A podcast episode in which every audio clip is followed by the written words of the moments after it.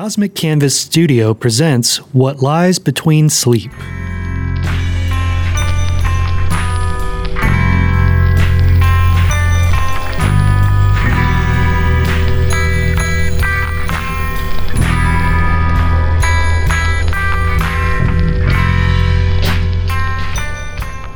Good evening, friends, and welcome to another episode of Dreamlights. I'm your obsessive host, Bernard Sanderson.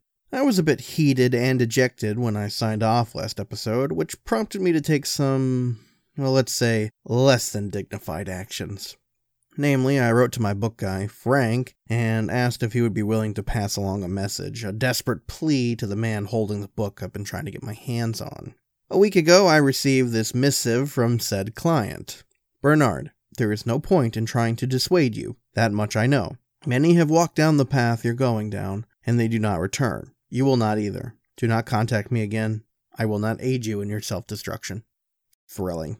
Of course, this was almost to be expected, right? The guy was willing to help me out, but has no interest in giving me the means for my own obliteration. The roadblock was predictable, but I was getting desperate, you know? The Ixwell cipher it seems to call to me every night. Not not literally, you know. I mean, I'm not hearing voices, but but I can't stop thinking about it. What could I possibly learn from Plidwix? If only I had the means to protect myself from her, right? So I decided to change gears.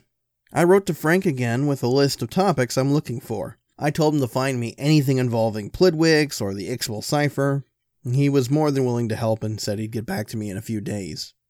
Sometime around midnight two weeks ago, I got this email. Master Bernard, I've retrieved two separate books mentioning the subjects you were looking to find. They were fairly easy to locate. Shall we agree to the price of 150 for the pair? So I bought them. I instantly replied and said yes. Then I sent the dude his check because he can't figure out how PayPal works. And he mailed them to me without hesitation. I don't know what kind of guy this Frank is, but he's a damned genius. So, this is actually going to be a live unboxing here. I promise that I haven't opened them up yet. You know, now that I think about it, he didn't tell me the name of the books, just said he had located them. Ah well, I think he knew I wouldn't bother to ask, especially from the tone of the last email I'd sent him, begging for him to pass a message to Mr. M. Okay, here we go. Come on. Uh, give me a second. There. Okay. First book hardcover, leather bound, pretty thick looking here. The Downfall of the Ixwell Society.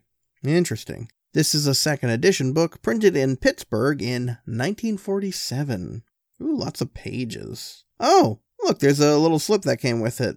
An insider's look at a failed occult society that sought to prove the supernatural, only to disband due to great tragedy. The writer, who remains anonymous, submitted this manuscript with the intent of providing a glimpse into the rise of Spiritism in the 1920s. Though published, it never saw much fame due to the exaggeration of the supernatural experiences, which were decried by both collectors and historians as flights of fancy without the fancy.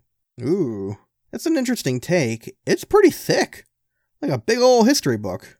Flipping through the pages, I'm not seeing anything that jumps out at me. Not quite the motherlode like the last book, but the society does have the same spelling as the Ixwell cipher, so they're most likely related. Ooh, here's the other book. It's an art book from the 1960s, first edition.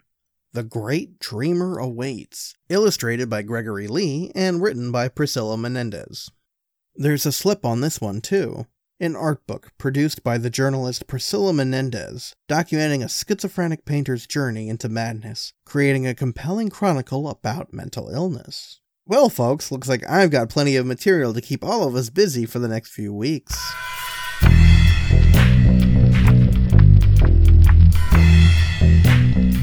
Okay, so I've got a choice between a large, dense book full of discussion about some occult society or a picture book. Guess which one I'm going with first? Just don't tell my mom, for a number of reasons. The Great Dreamer awaits. Preface To call Gregory George Lee a madman is to do a great disservice to his life and his work. I am not a medical professional. I cannot tell you how a man loses his mind, nor how this sickness spreads throughout our society. But what I can tell you is that the time I spent in the company of this beautiful man was the best time of my life. Gregory was thoughtful, smart, and well composed. Even when the troubles began, he was keenly aware of what was happening. This project was his idea, that I would chronicle the changes in his head and help publish his art, even if he were to become too far gone to understand the events around him. It was hard to watch him in the end, his mental faculties so broken, his head so heavy he could barely lift it. When we talk about the word insane, we have this image of a frenzied man, leaping about, screaming and shouting. Few of us have the image as I do a beautiful, thoughtful man, weeping and clutching his wrists for hours upon hours, unable to do anything other than let the tides of sorrow and melancholy consume him. The voices he heard were most unkind, all the way to the end. I'm putting this chronicle out there so that you, dear reader, may be able to learn from his work, that my testimony of who Gregory was would help you realize that those we call madmen, locked away in asylums, struggling to understand who they are and the thoughts that consume them, are the same people as you and I. The only difference is that we are blessed with sanity. Well said, Priscilla. Okay, here's the first chapter Ascendance.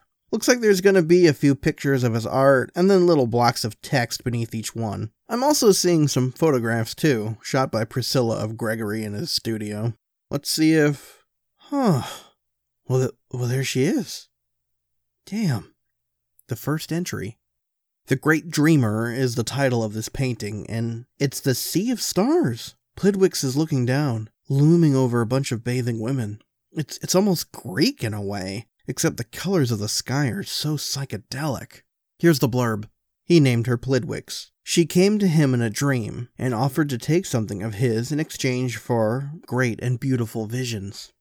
At least, that is what Gregory told me the day I arrived in October to do a small cover on his gallery opening. This strange and terrible woman would appear in many of his other works. It was at this time that the mental illness was beginning to manifest. Perhaps these dreams were the earliest indications of what was to come. Next page. It's a field of flowers, but, huh, yeah, I, recognize some of these. They're, they're symbols. They're part of the cipher. It's titled Field of Secrets. The flowers form a pattern, and there's a young boy sitting all alone in the center of the field. His entire body is shadow, except for his eyes. It's like they're glowing. Boy, do we wish this was a video podcast, huh? But I am definitely not putting my face all over the internet, so you'll just have to deal with my descriptions. Here's the next section. I sat in and watched him paint this in one session.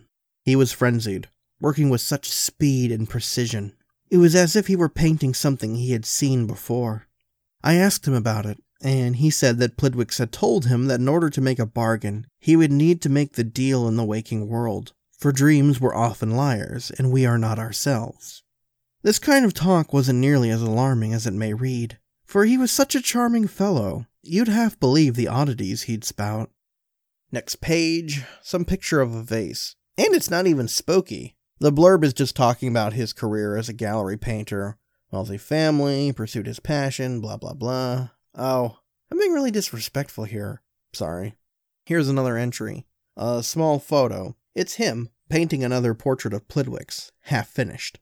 I returned home for a few days to publish the assignment, but he called me out of the blue and said there was something more important to show me. I came back, hoping that he was interested in more than just documentation, but the thought of romance never seemed to cross his mind. Next page? Holy crap. He's sitting in an entire room full of paintings of the false mother. The exact same painting each time. No, wait, no, it, it's her eyes. Each one is looking in a slightly different direction. Whoa. I entered his studio to find 22 separate paintings of Plidwicks. He was joyous at what he had done. This was the secret, he told me. The secret to becoming like one of the great painters. For he had found passage to the Red Gate and had entered the place unspoken and unseen. He would bring back the images he saw to the waking and show us all true wonder. Next page, a photograph of him sitting in the doctor's office. He looks concerned sad. Something was wrong.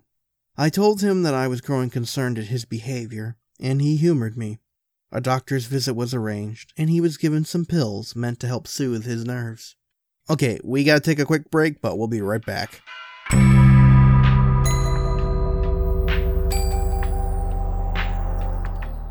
Let's get into it. Next page.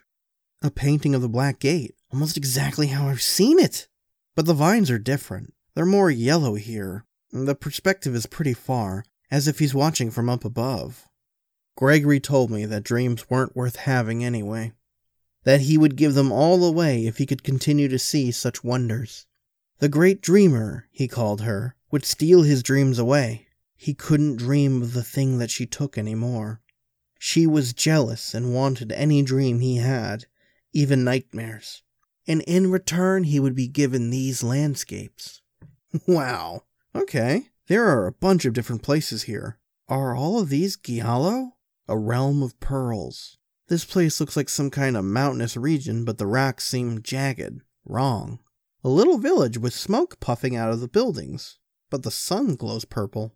Look at these titles The Sapient Garden, Maioth, the home of the ivory clawed. Here's the next excerpt. He started a series of 12 paintings, each one a different location, painted in a single session, sometimes lasting up to two straight days. He was beginning to sleep less. The pills weren't helping. I continued to document this, with his permission, of course. Gregory was convinced he'd be one of the greats, and that my book would become famous because of him. After that, he promised he'd buy me dinner. Next page, more photos. He's thinner, more sickly, in a hospital bed, sitting by a tree, drinking water out of a drinking fountain. I found him collapsed in his studio one morning. He had been painting for three days straight while I had been away on business. I don't know how long he had been on the ground, but the doctors told me that he hadn't eaten in several days. Next page is just a bunch more photos. Priscilla's in them too. They're both really dressed up. He's looking healthier. Oh, it's a gallery premiere. Once he was able to finish the set, he became more reasonable for a time. He put the brush down and agreed to get some rest. I handled the business of setting up a showing of his work. I didn't want to be his agent, mind you, but I had been worried he would accidentally kill himself from exhaustion if he took the task upon himself. The gallery night was like a dream come true for him. One man, Daniel Fang, arrived promptly at the opening and purchased the entire set within five minutes of looking at them.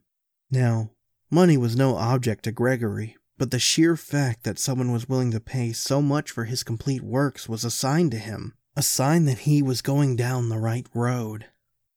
Next page. Oh, it's a full portrait of a nymph, except she's not silver at all. She's yellow. A yellow nymph. I think they were mentioned somewhere in another book. I'll have to look that up later. This painting's a lot rougher. The line work is less defined. It's like she's bleeding into the background. He began painting once again. The great dreamer wanted more and more of his dreams, he tried to explain to me, and he was giving away too many. He told me he didn't want to, but how else would he continue to create these works? Next page. A painting of a hospital. Unable to sleep for more than an hour at most, he was hospitalized again, this time voluntarily.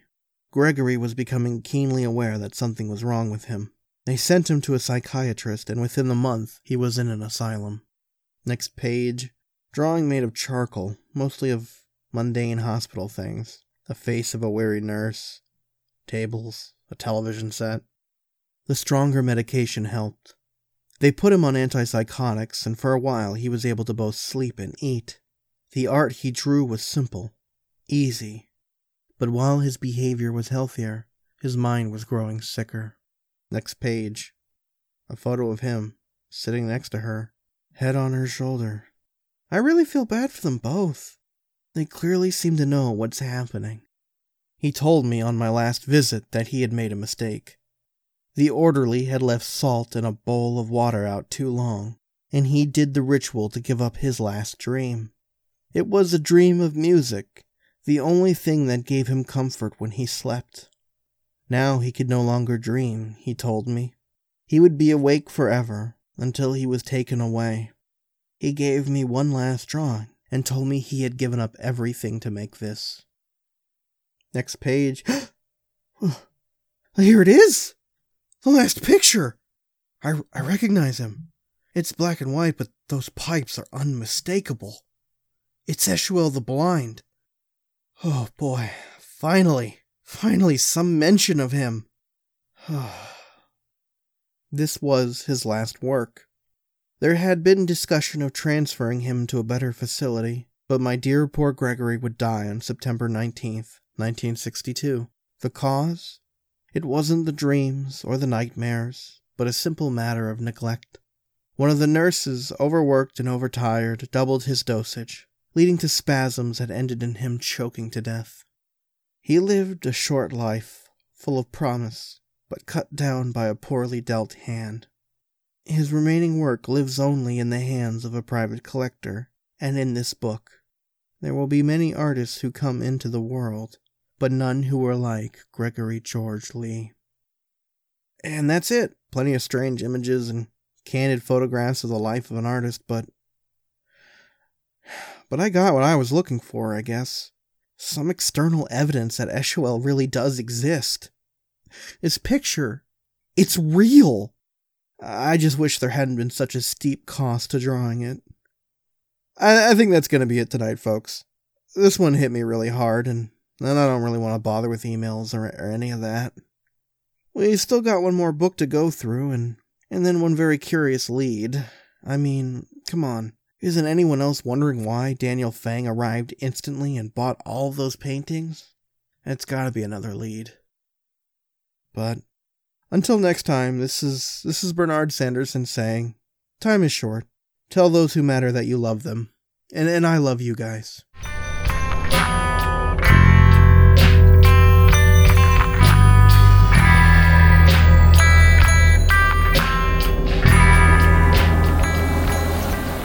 Thanks for tuning in to this week's episode. If you want to have one of your emails read by me on air, hop on Patreon and subscribe. Your support can help this podcast continue to grow and thrive. Check the show notes or head on over to www.whatliesbetweensleep.com for more info. And I'll see you next week.